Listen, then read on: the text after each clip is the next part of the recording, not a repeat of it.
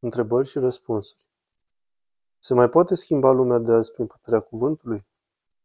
E nevoie și de cuvânt, însă ca acesta să aibă putere, e nevoie de exemplu personal.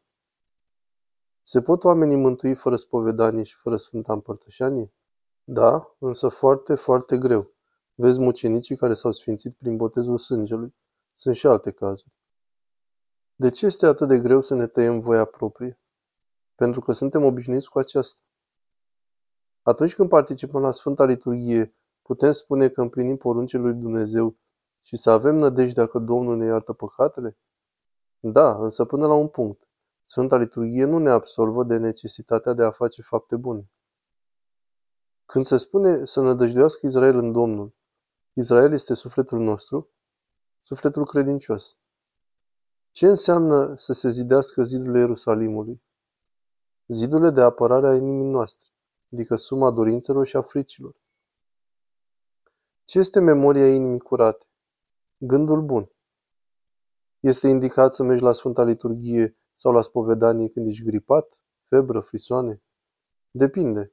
Da, este indicat, însă trebuie totuși avut grijă să nu contaminăm pe ceilalți. Sfinții se considerau cei mai păcătoși. Noi cum ne putem declara căldicei? Fiecare cum vede. Sfinții se considerau astfel pentru că și-au curățit vederea. Cel care vede în ceață, îi se pare că e relativ bine sau chiar foarte bine.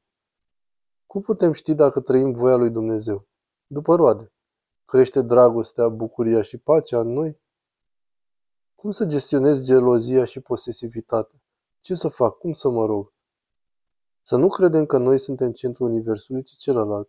Să avem mai multă credință în Dumnezeu și să acceptăm realitatea așa cum e și nu așa cum dorim. Roagă-te cu Doamne Iisuse. Pocăința, smerenia, credința cu tărie ne feresc de înșelăciune? Sau toți suntem supuși înșelăciunii uneori? Toți ne înșelăm. Sfatul și ascultarea, spovedania ne feresc. Cu ce cugetări îl biruiește sufletul pe vrăjmașul nevăzut și se păzește de el? Cu plânsul și rugăciunea. Nu trebuie să fie gânduri. Cum putem să ne oferim sufletul în totalitate voii lui Dumnezeu? Prin renunțare la griji și program duhovnicesc constant, sub conducerea unui conducător duhovnicesc. Trebuie să repet de fiecare dată când merg la spovedit dacă se mai întâmplă ceva din ce am spovedit deja, dacă se repetă, da. În cazul păcatelor mărturisite la spovedanie, legea duhovnicească mai acționează, păcatele mai trebuie ispășite? Nu.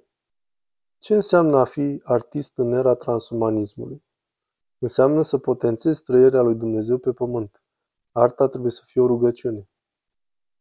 Dumnezeu poate cere și acum sacrificii sau au fost toate anulate cu venirea Mântuitorului? Sacrificiile sunt duhovnicești și acestea nu le cere Dumnezeu ca un tiran, ci sunt folositoare la mântuirea noastră, că ne desprinde plăceri. Cum să mă comport cu oamenii care hulesc biserica? Să tac, să îi rabd, să îi mustru cu asprime, să mă rog pentru ei, cum să procedez? Să te rogi pentru ei. Nu ai puterea pentru a-i mustra. Dacă vezi că te turbui când te rogi pentru ei, atunci uită-i. Lumea în care trăim este destul de complexă, prezintă multe nuanțe. Care este pragul la care un tânăr azi poate da semne de maturitate? În clipa în care începe să asculte și să aibă spirit critic față de ispitele vieții, când începe să aibă iubire de Hristos și iau în calcul moartea și veșnicia. Citat duhovnicesc. Un frate a întrebat pe un bătrân.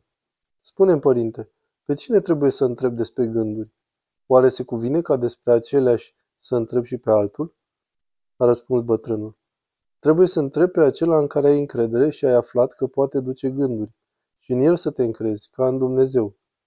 A întrebat și pe altul despre același gând e semn de necredință și ispitire. Căci de ești încredințat că Dumnezeu a grăit prin Sfântul Său. Ce trebuință ai să-L ispitești pe Dumnezeu, întrebând și pe altul despre același lucru? Ava Varsa nu fie.